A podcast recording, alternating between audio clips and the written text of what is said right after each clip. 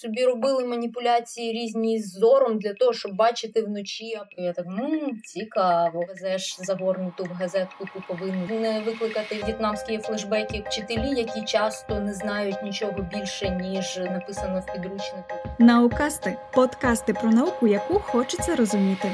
Ольга Маслова, українська вчена у галузі клітинної біології, співзасновниця проєктів Нідоріум та Нобілітет, гостьовий викладач і науковий консультант інноваційних проєктів ведуча програми Наука як по маслу та співавторка боту Соломія для відслідковування менструального циклу. Ми в ранньому дитинстві насправді всі біологи, фізики, хіміки і навіть біологи е, ну трохи більше ніж все інше, тому що ми, коли живемо, ростемо, розвиваємось, у нас виникає насправді купа питань з приводу того, що з нами відбувається. Ми дивимося на життя навколо. Ми бачимо, що там десь лежить якась мертва тваринка. Ми задаємо собі запитання, що з нею сталося, чому твоя була жива, стала мертва. У мене теж одне з найяскравіших дитячих таких спогадів, коли я без запитання попереднього залізла до маминої косметички, а в неї там лежало лезо, яке вилазило з чохлика маленького, такого ж ці радянські леза. І я так пальчиком на нього вжух, і потім дивлюсь на пальчик, і на ньому з'являється така пляма крові. Ну витікає потрошки. Я так мм, цікаво. І другий в мене такий же експеримент був теж класичний дитячий із праскою, коли тобі всі навколо кажуть тут гаряча праска, не чіпай її, не чіпай обережно. Такі да-да, звісно. А потім в якийсь момент вийшла, що ж вони так хочуть від мене приховати? Зараз я спробую. І так пальчиком джвяк об цю праску. Ну і теж так мм, прикольно. Ну, Тому в мене дух науковця, що називається, був з раннього дитинства. Але насправді я підкреслюю, що це у багатьох дітей таке є, але просто е, не у всіх є можливість це в собі розкривати. І не у всіх є е, якась підтримка з боку дорослих. А потім, що якщо дитина приходить в школу, а в школі там якась, ну хай мене зараз вибачать всі вчителі біології, але цей бридкий підручник, який неможливо просто читати, і він, по-моєму, був бридким у всі часи і залишається таким досі. Вчителі, які часто не знають нічого більше ніж написано в підручнику, і не можуть взагалі подати якесь логічне обґрунтування того, що що там відбувається. Ну і все, і в людини закривається, так би мовити, повністю бажання це все рити і розуміти зрозуміти. Людина там перемкнулася, займається якоюсь правовою діяльністю, фізикою, ну коротше кажучи, чимсь окрім біології. А потім їй стає там 30-40 років, і раптом в неї знов з'являються ті самі питання, коли вона вже компетентна, коли вона вже класний спеціаліст в своїй справі, коли в неї якісь свої вже інтереси, статки і так далі. Вона знов починає задавати собі ті самі питання: а чого там от я хворію? А що от зараз за коронавірус? А що що це? Чому це? Або там дружина завагітніла, пропонують зберегти пуповинну кров. А що це означає? Ой, а, а я не знаю, що це або просто там жінка завагітніла і починає нарешті думати про те, що о, а що це в мені всередині зараз відбувається? Як це нове життя там зароджується? Що це в нього, от коли там в нього з'являється там ручка, ножка або ще щось. А насправді про це вона вже можливо і думала не в контексті майбутньої вагітності, а в контексті себе, свого життя, як я колись розвивалася. Але її тоді зарубили і все. А зараз, коли в дорослому віці люди ці всі штуки формулюють для себе, ми переходимо на допомогу, як Чіп і Дейл. Тому що сьогодні, в принципі, знайти відповідь не проблема на будь-що. Але чи буде вона правильною, чи буде вона компетентною, це вже проблема, тому що видача гугля вона формується не за індексом цитування або індексом хірша, або ще якимось наукометричними показниками. Вона формується іншими інструментами. І в перших е, десяти якихось меседжах, які вискочать по вашому запиту, може бути абсолютно нісенітниця. От тому тут потрібно давати ці інструменти, щоб людина зрозуміла, де що читати, звідки яку інформацію е, тримати в себе в голові. Давайте пройдемося по ваших головних темах, якими про які ви говорите. Але почнемо з того, що ви дуже не любите слово біохакінг. За який такий зміст, що воно таке? Ну ну от не люблю якраз за те, що довго пояснювати, що воно таке, на на що це придумали і так далі. Ну, по-перше, мені не подобається сама концепція хакання, чого б то не було, тому що ламать не строїть називають. Тобто, ця це бажання людини щось десь поламати і типу типу виявитись хитріше ніж все інше. Ну воно воно таке собі насправді. Тобто, з одного боку, воно нас еволюційно веде вперед, і ми через це так е, рухаємось непогано в еволюційному сенсі. З іншого боку, інколи треба самих себе трошки пригальмовувати і енергію на більш якісь конструктивні штуки направляти. Чому з самим словом біохакінг іще проблеми? Тому що е, його кожен розуміє по-своєму. Ось це просто абсолютно найгірше. Я чому весь час акцентую на тому, що я не люблю саме це слово, тому що інколи за цим словом, як словом, позаду якісь реально розумні речі люди говорять, реально розумні поради, якісь цікаві штуки. В самого початку, чому мене почало відверто бісити е, використання цього терміну, тому що він сам по собі з'явився досить давно серед людей, які робили на собі е, ну певні експерименти такі на межі між здоровим глуздом і здоров'ям і всім іншим. Тобто це люди, які собі кололи неперевірені препарати, наприклад, які собі робили маніпуляції різні з зором для того, щоб бачити вночі, а потім ледь не засліпли від того, що неправильно це могли зробити. Там люди, які намагались собі там е, зробити в домашніх умовах фекальну трансплантацію. Можете загуглити, що це таке. Ну але я думаю, з назвою вже зрозуміло, що щось дуже таке таке стрьомне. Це люди, які реально робили е, е, на межі речі. Це такі анархісти від науки і, і від цього всього. Але потім цей термін, і в контексті цих людей цей термін навіть має ну якийсь е, сенс, тобто вони дійсно там щось намагались пере, переламати, перезмінити. А потім цей термін е, популярність у таких попсових колах отримав після того, як російськомовний житель Каліфорнії зробив такий ем, таку, ніби сповідь про те, от як він е, з собою що він робить, і як він е, там і схудий, і поздоровішав, і все в нього стало класно, і описав у у цій сповіді, у цих постах про себе там дуже багато різних підходів. Як він там собі під впливом, тут дуже важлива ремарка, під впливом каліфорнійських лікарів з консультаціями суперспеціалістів. Він там собі змінив дуже багато параметрів в житті в здоров'ї. Він починає свій ранок із відра якихось пігулок, які кожна за щось відповідає, щось йому покращує. В нього все розписано по годинах і так далі. І він назвав це біохакінгом. І люди такі вау, вау, класно! Це я теж хочу там довго і щасливо жити. Хоча скільки він проживе, ніхто не знає насправді. Але дуже дуже це стало хайповим. І люди почали застосовувати це слово як синонім якогось просунутого здорового способу життя. Що, мовляв, там, от якщо ти зрозумів, який в тебе режим, що тобі робити, і чого тобі не вистачає в організмі, і що тобі приймати, і купу всякого різного, то ти, мовляв, біохак. Хоча насправді ну це трохи різні речі. Потім почали шукати компроміси, і такі, ну можливо, от якщо люди роблять там якісь діагностичні аналізи, якісь моніторинги, скринінги, то вони ж теж певною мірою хакери, тому що якщо дивитися на слово хакінг не як на взлом, а то е, це може бути ще як пошук вразливостей в організмі. Тобто, ну от як є так звані білі хакери, якщо в айтішному контексті розглядати, які не зламують з поганою метою, а вони тестують там якісь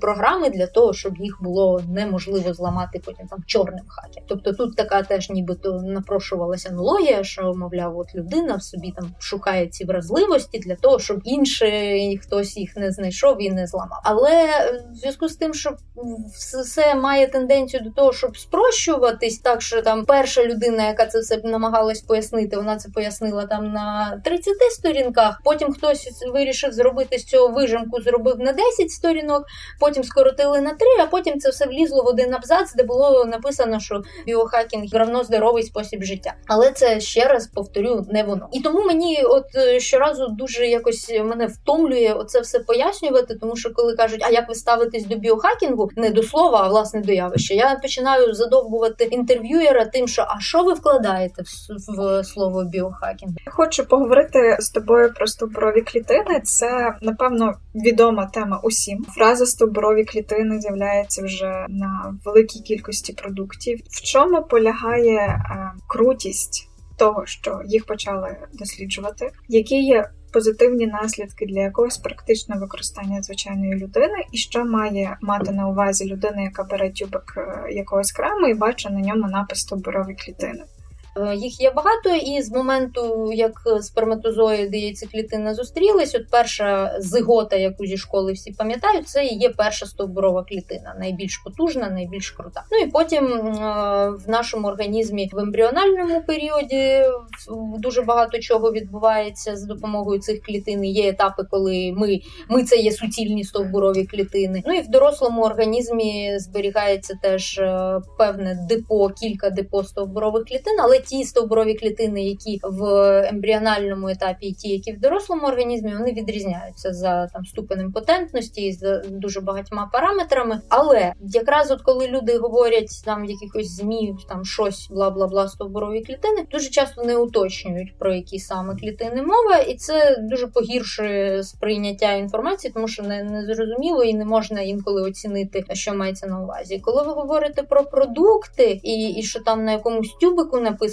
стовбурові клітини, ну це взагалі окрема історія. Я багато також от е, в рамках своїх консультацій співпрацюю із дерматологами, косметологами, виробниками різноманітних продуктів. Тут е, треба розуміти, що теж це певною мірою маркетинговий хід. і Я для тих для тих е, ситуацій, де я могла мати на це вплив, я вмовила не писати такого на тюбиках, тому що кілька важливих штук. Перше, в тюбику не може бути стовбурової клітини. Тобто, е, для того, щоб стовбурові клітини культивувати, для того, щоб вони жили, нам потрібно будувати дуже складну і дорогу лабораторію. І от якби в нас просто стовбурові клітини можна було засунути в тюбик і зберігати в кремі зі строком придатності один рік в звичайному домашньому холодильнику, то в принципі ці всі потуги біотехнологічної індустрії вони були б нікому не потрібні. Тому клітин у тюбику бути не може. Клітини можуть бути у певному ін'єкційному препараті, але це вже не те, що ви можете купити в крамниці чи в аптеці. Це вже мова про клінічні дослідження, про окрему тему, яку я зараз навіть чіпати не хочу. А в таких продуктах товбурова клітина на етикетці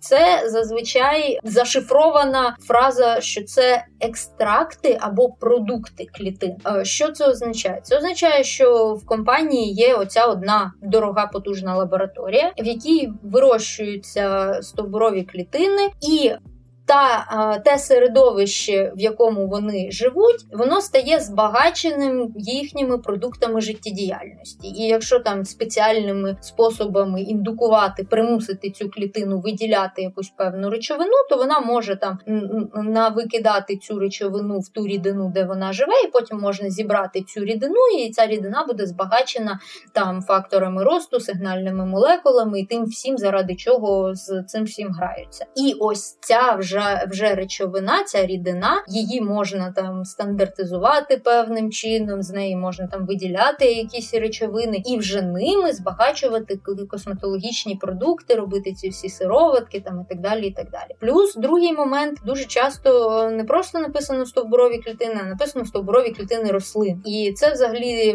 для косметики дуже популярна історія. І тут такий е, момент, що самі стовбурові клітини рослин для людини Ну, е, якщо нам нас навіть якби ми допустили цю таку фантастичну історію, що в нас дійсно клітини в кремі, а не екстракти, то якби ми обліпилися там клітинами яблука, то ми б шкіру людини із клітин яблука не відновили. Ну тобто не, не так працює. У мене в лекціях на цю тему є улюблена картинка, де сидить така жіночка, в неї з голови квіточка росте, і е, їй лікар каже: Ой, вибачте, типу не, не ті стовбурові клітини. Ну звісно, що це це жарт такий, але е, рослинні стовбурові клітини вони дають початок тільки рослинним клітинам, тобто це треба розуміти. Тому, коли написано рослинна стовбурова клітина в кремі, то також мається на увазі не сама клітина, а мається на увазі її продукт. І е, я з тими компаніями, з якими комунікувала, я намагалася з ними проговорити. Я кажу: а чому чому вам так важливо написати оце стовбурова клітина, а не написати нормально по-чесному? Воно ж ну гірше від цього не стане. Продукти реально хороші. Дуже часто це якісні, цікаві такі формули. Чого? От тут уже е, пов'язано з психологічними якимись моментами, тобто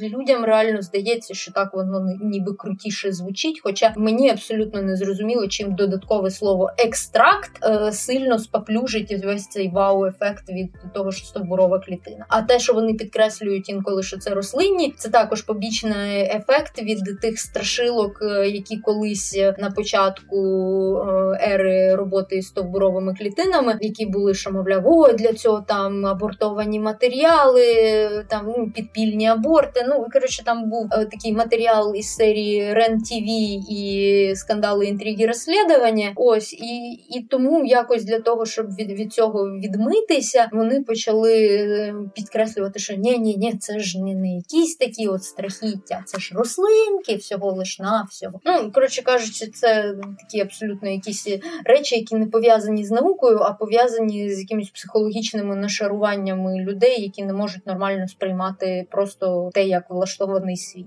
Гаразд, а якщо на упаковці нам пишуть нехай не е, клітини, а білки або амінокислоти, чи здатні наша шкіра взагалі настільки об'ємні Тут кілька знов таки пунктів, які треба мати в голові. Перше, що ну так у нас шкіра це такий бар'єрний елемент, звісно, і все підряд вона в себе не всотує, і і це добре. От але сучасні косметологічні засоби вони дуже часто користуються допомогою різних так званих носіїв, які е, через там різні фізико-хімічні свої властивості дозволяють деяким е, субстанціям проходити крізь певні бар'єри, але знов таки тут тут дуже е, відіграє важливу роль, який саме продукт ми розглядаємо, які саме підходи там е, для е, доставки цієї діючої речовини в певний шар шкіри, і як це взагалі все виконано, тому що ну шкіра це складний орган, там у нас багато різних шарів. У нас те, що зверху це одна історія, дерма це друга історія, і там є, якщо говорити про обличчя, то стан обличчя це взагалі не тільки шкіра, як шкіра, це ще й стан е, жирової е, жирового прошарку, м'язевої тканини, е, різних сполучно-тканинних елементів, які там зв'язки і так далі. Це будова черепа дуже важливу роль відіграє. Тому, якщо суто естетичні ці всі аспекти брати до уваги, то там робота відбувається на багатьох біологічних рівнях, і косметологічні продукти для домашнього якогось вжитку вони зазвичай такі максимально по простому тому описані, і вони оперують там якимось е, характеристиками, типу ой, розгладилися зморшки у дев'яти жінок з десяти або ще щось таке. Але насправді, от за цими простими і рекламними формулами там стоїть велика в основному робота наукова, і якщо це професійний підхід, вже не домашній, а такий лікарняний, то от наскільки воно би здавалось комусь, можливо, поверхнево що ай, косметологія, це там якийсь просто кремчиком помазався, і все там дуже серйозні речі обговорюються, і дуже складні питання е, залучаються для того, щоб зрозуміти, що з чим робити. Хронобіологія звучить дуже заворожуюче. Що воно таке? О, Хронобіологія одна з моїх найулюбленіших частин біології. Взагалі, ну хронос чи час це розділ біології, який займається питаннями біологічного годинника. Біологічний годинник в нас е, є на кількох рівнях, е, починаючи від е, молекулярно-клітинного. Власне, за це була в 17-му році Нобелівська премія вручена за дослідження клітинних механізмів циркадної, тобто добової ритміки. І біологічний годинник у нас є у людини як центральний регулятор-диригент у нашому мозку. Там є гіпоталамусі така малюсінька, як за мірками мозку, точечка, яка називається латиною супрахіазматична периферичне ядро або надперехресне ядро, яка займається тим, що вона з одного боку синхронізує молекулярно-клітинні годиннички. Якщо в нас трильйони клітин, то нам треба, щоб вони всі йшли в одному режимі, тому що там печінка думатиме, що 9 вечора, нирка думатиме, що 9 ранку, справи не буде. Друга задача оцього ядра супрахізматичного в тому, щоб це все синхронізувати із астрономічною ситуацією ситуацію із зміною світла і темряви. Взагалі, це для нас є такий основний орієнтир у світі часу, це зміни світла і темряви. І нам, коли мене питають, що важливіше світло чи темрява, я завжди кажу, що нам важливе і те, і інше, просто в правильний час і в правильному співвідношенні, яке може ну в наших широтах воно відрізняється в різні частини року. Ось зараз ми якраз підходимо до 20 20-х чисел червня, де буде най-най-найкоротша ніч і найдовший день. І ось такі річні чекпоінти це для нас теж важлива тема, тому що, окрім вже згаданої циркадної ритміки, тобто добової, в нас ще є ритміка циркануальна, тобто річна, і е, люди, які за собою за своїм внутрішнім станом слідкують так тонко, вони знають, що насправді протягом року кожної людини от є якісь періоди, коли починають якісь штуки повторюватись, ніби. Ну от є якийсь улюблений місяць, багато в кого, є якийсь неулюблений місяць, є якісь періоди, коли от на щось більше тягне в якомусь конкретному сезоні, і в кожної людини це може бути якась е, своя перевага і своя любов, і це де в чому прив'язано до а, народження, до дати народження, але це не пов'язано, звісно, ні з астрологією, ні з ніякою езотерикою. Це пов'язане з тим, що коли людина знаходиться у лоні матері, вона в залежності від того, в який період року вона там знаходиться, може отримувати різні поживні речовини, бо одна справа бути вагітною там в червні, інша справа в січні, і е, їжа дуже відрізняється в наших широтах ці часи. Відрізняється кількість світла, яке отримує мама. Там ну дуже багато різних факторів можуть відрізнятися, і це також може впливати. Це не єдине, що впливає, але це один із факторів, який може впливати, і плюс впливають, ем, окрім цих наших індивідуальних преференцій, впливають ще е, загальні закономірності, от які якраз при, при прив'язані до цих язичницьких свят. Насправді завжди жартую, що я такий агностик-язичник, тому що я от всі чотири рази на рік рік відчуваю от ці певні такі а, рухи годинничка якогось а, річного, от якраз в дні а, рівнодень, сонцестояння. Ось це якраз червень, березень, грудень, і що в нас там ще вересень. Ось і завжди якось от я я це вловлюю. І е, до речі, як лайфхак такий людям, щоб зрозуміти, чи є в них така фішка, чи немає.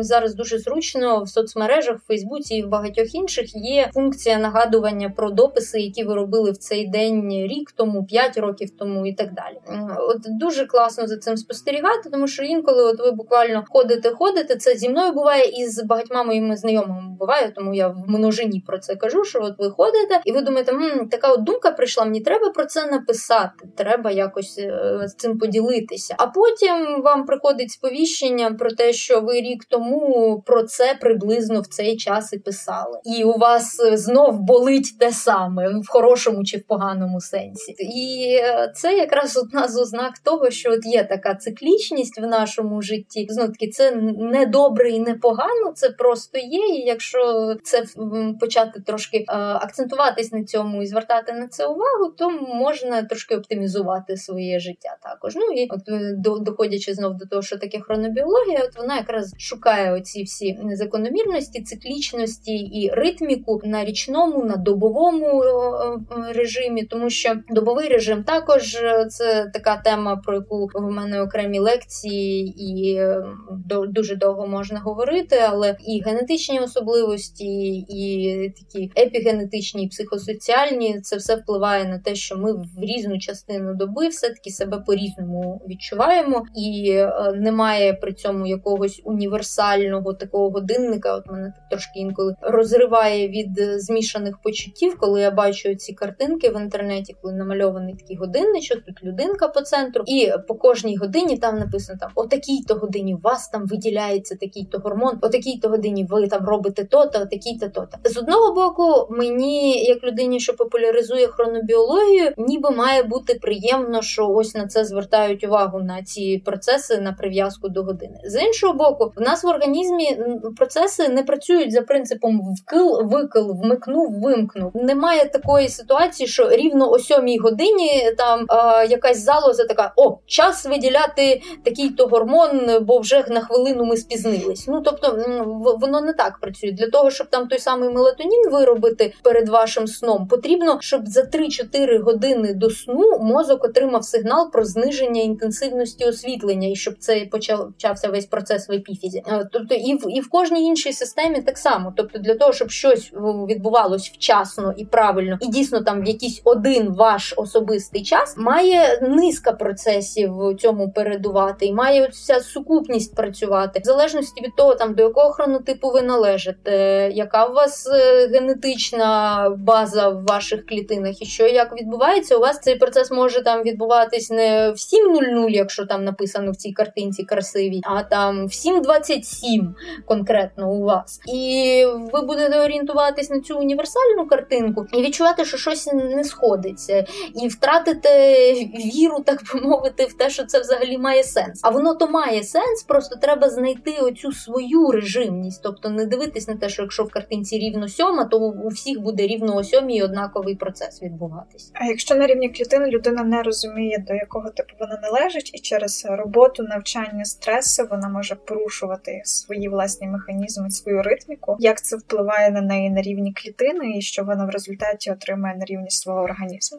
Ну, якщо людина живе в повному такому непорядку і несинхронізації із своїм біологічним ритмом, то вона отримує таке явище неприємне, як десинхроноз. Ну, зрозуміла природа терміну. Якщо порівняти, є ще два таких явища: одне всім зрозуміле джетлаг. Mm-hmm. Люди, які кудись літали, вони пам'ятають ці відчуття. І тут, якраз на прикладі джетлагу, дуже чітко можна пояснити роль цього надперехресного супрахізматичного ядра у контролі всієї цієї цієї системи, тому що коли воно продовжує контролювати синхронізацію всіх трильйонів годинничків в наших клітинах, і ніби ок, все нормально, всі всі в одному ритмі. Але хоба він бачить, що воно верніше це ядро бачить, що в за вікном щось не співпадає. Ну за умовним вікном, але яка якийсь іде розсинхрон, і воно намагається адаптуватись, воно намагається щось вловити. Ну і там, в залежності від того, в який бік і з якими особливостями ви летите, ви там на це потрібно кілька днів днів е, інколи для того, щоб повністю адаптуватися, щоб підтягнути ту ритміку, яку ви привнесли із свого поясу в новий чи чи навпаки. Але тут є якийсь позитив у цій історії, тому що ну джетлаг це завжди, коли ви кудись далеко летите. А далеко летимо ми зазвичай або відпочивати, або на якусь конференцію, якісь відрядження. Тобто, в нас ще якась є емоційний якийсь контекст, і ми розуміємо, що це не назавжди, але ну ми якось це контролюємо. Тобто, ми розуміємо, звідки в нас ось цей дискомфорт комфорт з'являється, і ми можемо якось це все влаштувати. А є таке явище більш сумне, яке називається соціальний джетлаг. Соціальний джетлаг полягає в тому, що ви нікуди не летите. У вас немає конференції в Нью-Йорку чи відпочинку десь там в іншій частині світу, але ви своєму організму робите цей дискомфорт щотижня. Яким чином? Якщо в людини є робота, на яку їй потрібно припустимо вставати о 5 ранку, і вона встає 5 днів на тиждень о 5 9 ранку. Їй відверто тяжко це, їй погано. Вона весь час скаржиться на те, що їй це некомфортно. Але от якщо дивитись з понеділка, то десь у четвер принципі, вона вже ну більш-менш встає, прокидається ну якось тяжко, але норм. І в п'ятницю в неї е, завалюється купа мемчиків. Дякую, що це сьогодні п'ятниця, все класно. Нарешті, алілуя, завтра можна виспатись. І людина спить в суботу е, до 12-ї. Що вона робить? Вона робить собі сув на 7 годин з 5 до 12. Звісно, ввечері суботи вона також не засне дуже швидко, і плюс, якщо там ще розваги, якісь іще щось, в неділю вона знов спить там до 12. Організм думає, а ну ок, може нарешті нас перестали мучити, і нас не буде, ми не будемо прокидатись о п'ятій. Ну ладно, будемо щось якось адаптуватись тепер під цю тему, але це тільки два дні. Понеділок їй знов треба вставати о п'ятій. І нова серія мемчиків про те що хто придумав понеділок, як ненавиджу цей день, і так далі. І так далі. І ось ці качелі, ось ця гойдалка на 7 годин між первинним прокиданням в будні і в вихідні, вона приносить по суті джетлаг, тільки ви нікуди не полетіли і е, розповідь на конференції не робили, і не відпочивали, і ніякого позитиву емоційного від цього не отримали. І ви це робите щотижня, і організм не може зрозуміти взагалі е, навіщо з ним таке відбувається. Тому хронобіологи радять шукати такий режим, в якому різниця між будніми і вихідними не буде більшою ніж 2-3 години. Тобто, якщо ви помираєте від цього вставання о 5 годині, ну все таки пожалійте свій організм і спробуйте знайти таку роботу, яка вам дозволить вставати, ну хоча б там о 8, і це вже буде легше. І тоді ви на вихідних не будете вставати о 12, ви будете спати там десь до 10, у вас буде якраз ці 2 години різниця, і ваш організм не буде вас проклинати після кожного такого режимного качельного періоду. І ну багато хто мені каже, а ну легко тобі говорити, там ТТТ, робота. Ну я не знаю. З одного боку, так я розумію, поважаю там вибори різних людей у своїх життєвих якихось питаннях. Але з іншого боку, якщо вас це вже вибачте на слові настільки забембало, що ви цим питанням задаєтесь, і ви вже бачите якісь в себе проблеми зі здоров'ям, то все таки ми живемо в той період часу, коли є можливість не настільки жорстко з режимом роботи, ну за винятком там якихось дуже екстремальних е, професій, де це потрібно, можна домовлятися і про гнучкий графік, коли люди навіть в офісі поділяються на тих, хто приходить на 9 і тих, хто приходить на 11, наприклад, і йде потім відповідно на 2 години пізніше. Можна шукати варіанти якоїсь роботи з дому, можна ще багато різних варіантів придумати. Тобто я не кажу, що це легко і це там щолк пальцями і все вирішилось, але потрібно все таки розставляти якісь пріоритети, тому що такий тривалий десинхроноз і соціальний джетлаг він має наслідки на рівні системно-фізіологічному. Він має наслідки не тільки в контексті сну, що ви там краще чи гірше спите, висипаєтесь, не висипаєтесь, а в контексті метаболізму, тобто, коли люди, наприклад, набирають вагу, вони там вже 100-500 різних дієт перепробували, суперздорове харчування в них і цукру не їдять, і бігають, і ще щось роблять, а все одно не втрачають вагу і залишаються в якомусь некомфортному для себе вигляді, або навпаки не набирають, тобто у людей в цей бік пішла проблема, або з'являється схильність до діабету, яка на початку взагалі ніяк не проявляється, але потім з'являється там інсулінорезистентність і багато інших нюансів, які ну повністю руйнують її всі ці метаболічні штуки. Я вже мовчу про якісь психологічні моменти, які пов'язані з депресивними станами, з різними вигораннями, з, з різним взагалі відчуттям дискомфорту від життя. Тому я все таки вважаю, що тут потрібно шукати свій режим і завжди на всіх лекціях акцентую увагу. Даю рекомендації по пошуку і визначенню свого хронотипу, тому що теж не можна оминути цю тему. Це ж одвічна боротьба людей, які кажуть, що не існує сови жайворонків, мовляв, це тільки міф. Насправді просто існує дуже багато хронотипів. Хронотипи це не тільки сови і жайворонки, тобто шкала вона ширша, там десь їх близько 10 пунктів можна виділити. Ну і вчені взагалі вони пташину термінологію не дуже люблять. Ми говоримо там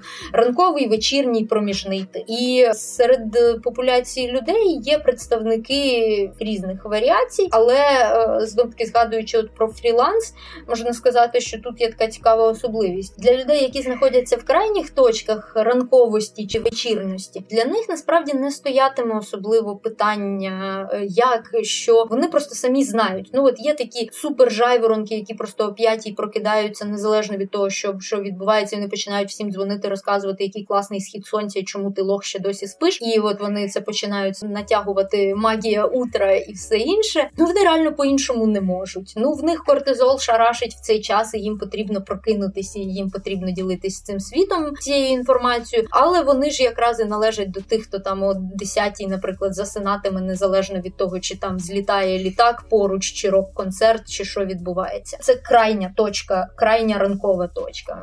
Крайня вечірня точка не прокинеться вам о 5 ранку, або прокинеться і буде ходити зі вставленими сірниками в очі, тому що сенсу з того, що вона прокинулась, в принципі, особливо не буде. І це також нормально, тому що у цих крайніх точок є різниця у тому, як ранковий кортизол е, нарощується. Тобто, якщо оця суперранкова людина, в неї такий яскравий пік кортизолу, це речовина, яка пробуджує нас. Ну вона не одна, але для простоти е, розповіді. І от в них це якраз як кнопочка натис і прокинувся. У пізньовечірнього типу у них ем, кортизол ранковий плавніше нарощується, і відповідно, навіть коли вони виспались, вони поспали 8-9 годин, все класно, все чудово. Там встає о 9 годині, лягав о півночі. Але він все одно, після того як відкрив очі, він не захоче бігти марафон, він не захоче дзвонити своїм друзям, розповідати, як що йому снилось, і так далі. Тому потрібна якась там годинка, півгодинки для того, щоб увійти у свій день, і це також абсолютно нормально. І оці крайні точки вони зазвичай це про себе знають, і і вони якось адаптуються і нормально. І для ранкових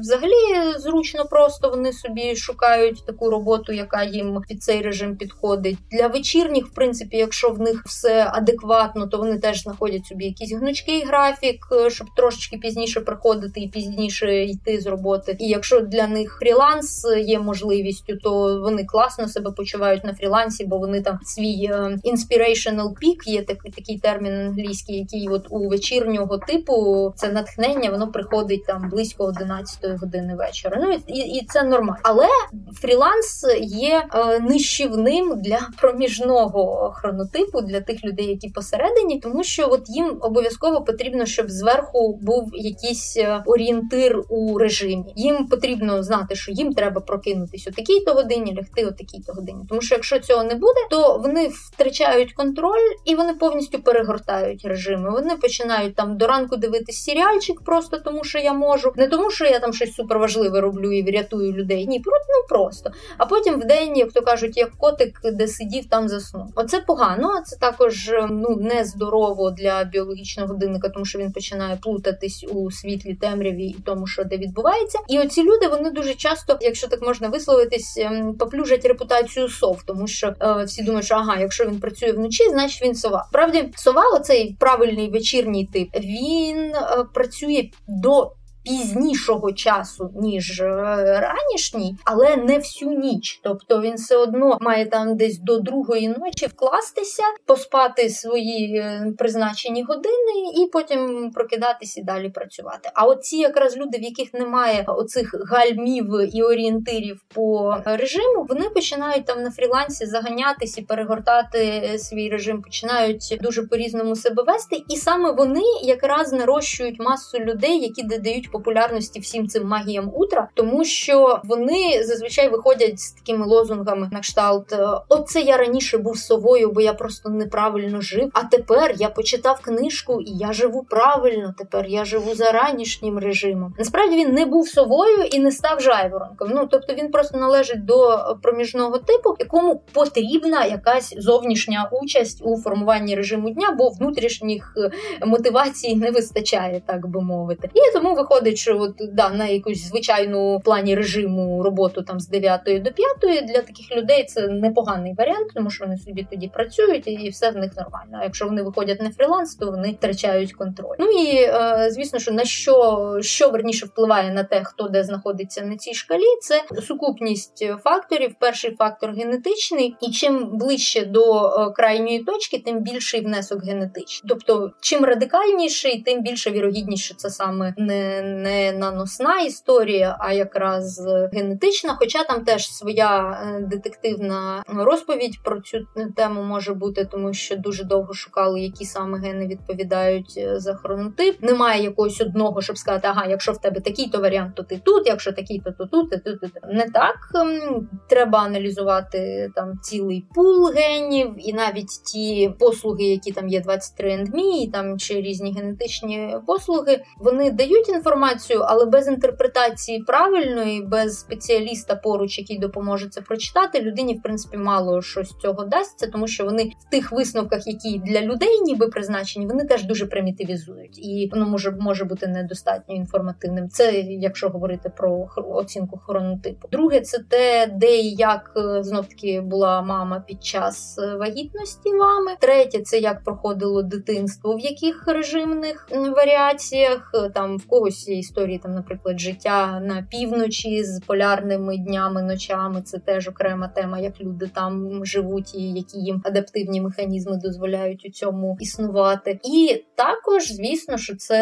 те, що звичкою називається, те, що називається якимись психофізіологічними, психосоціальними речами зумовлене. Але тут ще раз повторюсь: оці психосоціальні впливи вони значніші для тих, хто знаходиться посередині шкали, аніж для тих, в кого є чітка якась більш генетична схильність. Плюс протягом нашого життя трошки може змінюватись наш хронотип. І є два таких цікавих е, пункти часових у нас: це коли людина підліток, вона найчастіше має трошки більш сунутий у вечірній час хронотип, тобто підліткам дійсно потрібно сувати початок е, занять у школі і не на восьму їх заганяти туди, тому що перший урок у них в холосту абсолютно буде проходити. А як мінімум, десь з 10-ї починати заняття, і ну і дозволяти їм сидіти до опівночі, нічого страшного від цього не буде. А люди такого вже літнього віку і більш старші для них є нормальним зниження, по перше, потреби у сні. По-друге, зсув трохи в ранковий час,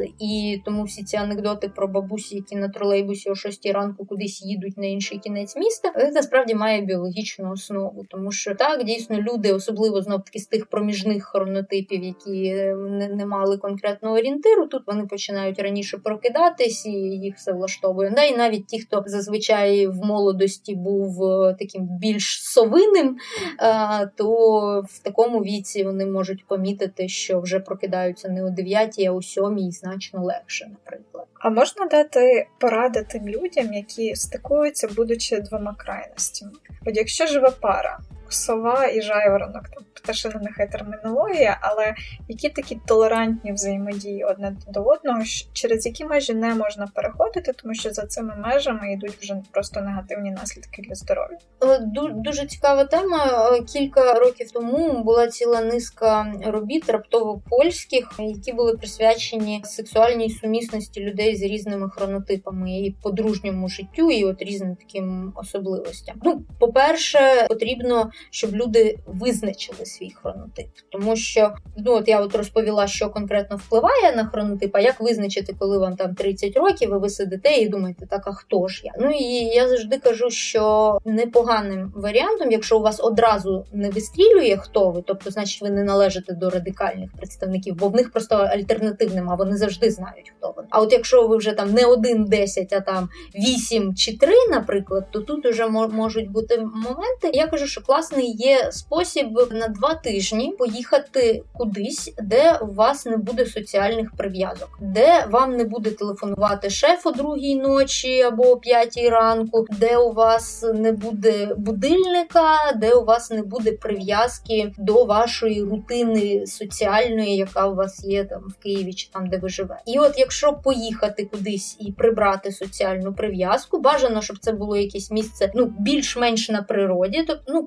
курорти в принципі підходять під це, але якщо ви будете теж там не заганятись з нічними гульками, просто і якось сильно не акцентувати на цьому, все таки будете прислухатись до того, що у вас відбувається, то о, десь на можливо четвертий-п'ятий день. Перші дні ви будете прокидатись так само, як ви прокидались там, де ви живете. Десь на четвертий-п'ятий день ви почнете відчувати якісь суви, е, можливо, трошки раніше, трошки пізніше, і засинати відповідно ви будете там трошки раніше чи трошки пізніше порівняно із своїм домашнім режимом.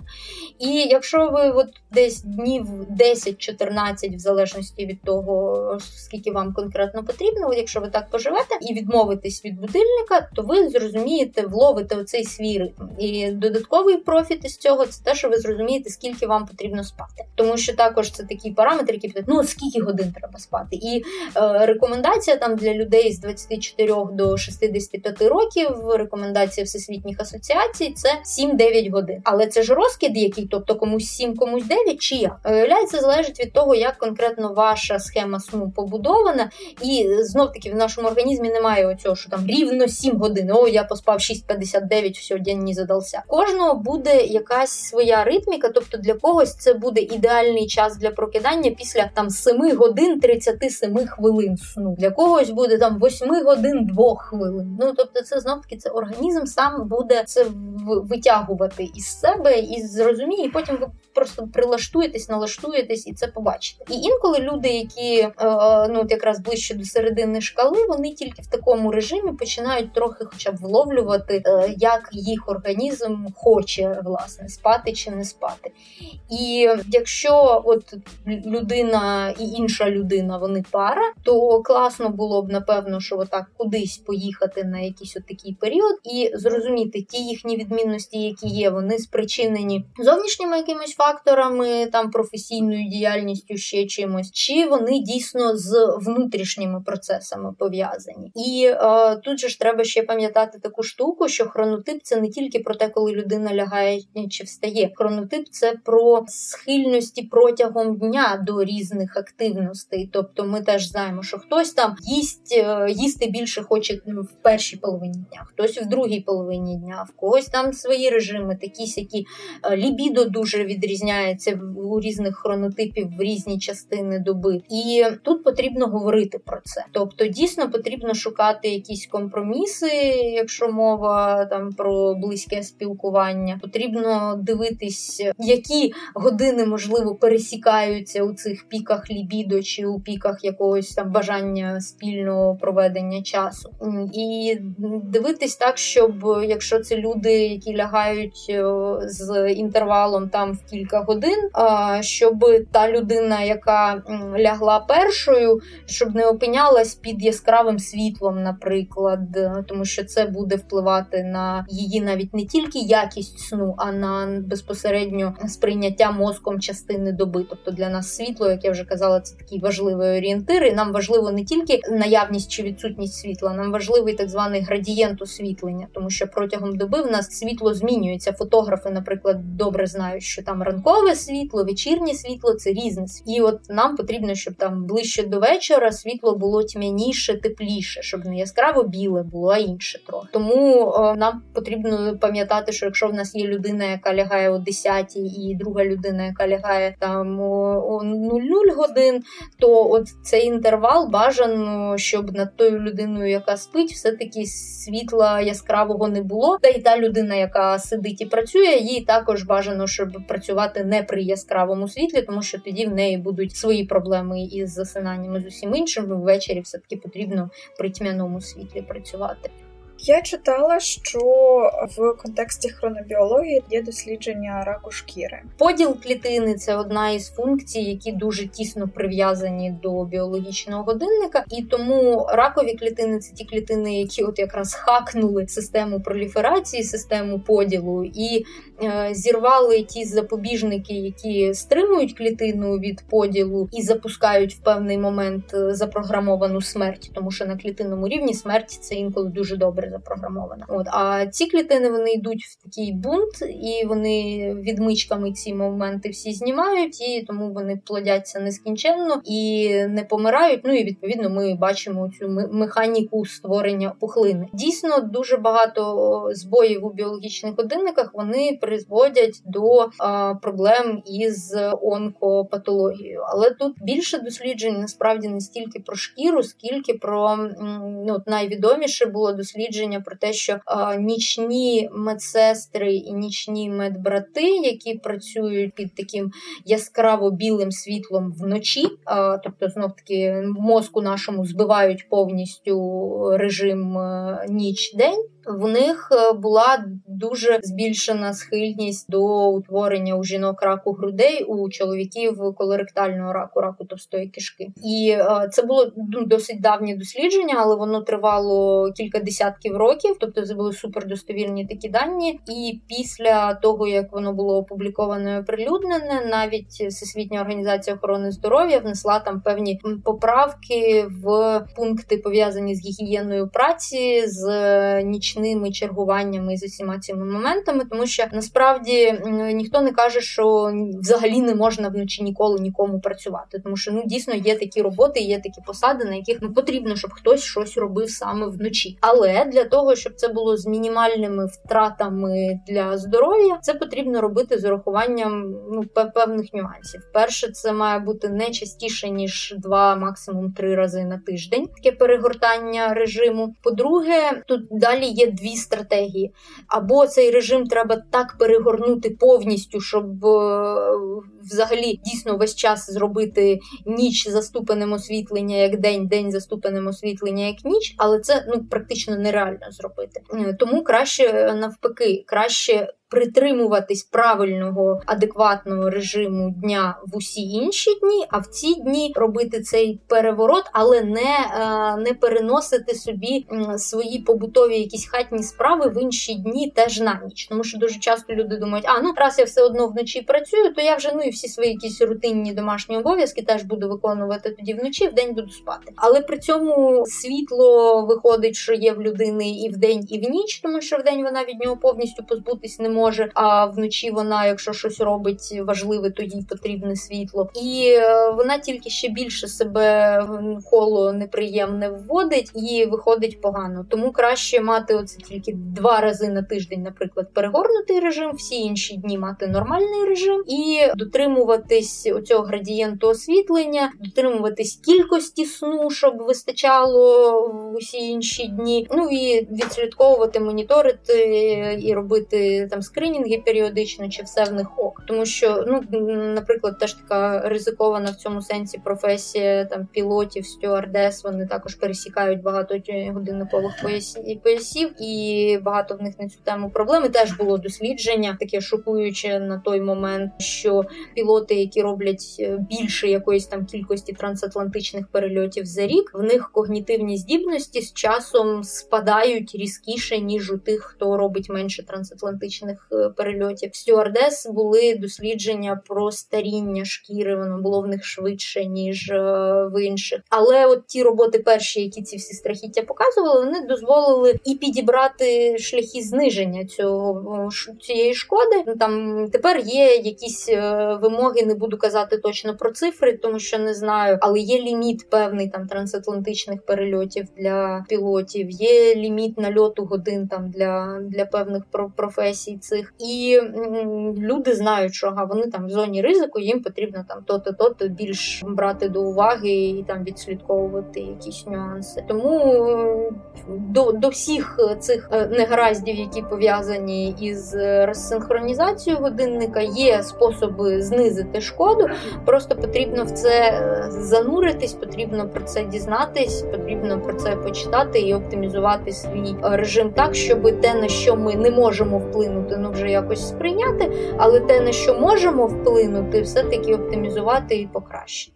До моменту публікації подкасту я привчила себе вимикати яскраве освітлення ввечері. Вже ось як енний день прокидаюсь о тій самій порі, і мене навіть не бентежить, що в неділю я також прокидаюсь о сьомій ранку. Налаштовую свою власну хронобіологію, чого і вам бажаю. А щоб вам було легше налаштовувати ваші щоденні алгоритми і витратити при цьому оптимальну кількість часу і зусиль, серед книг видавництва наш формат ми вибрали ось таку.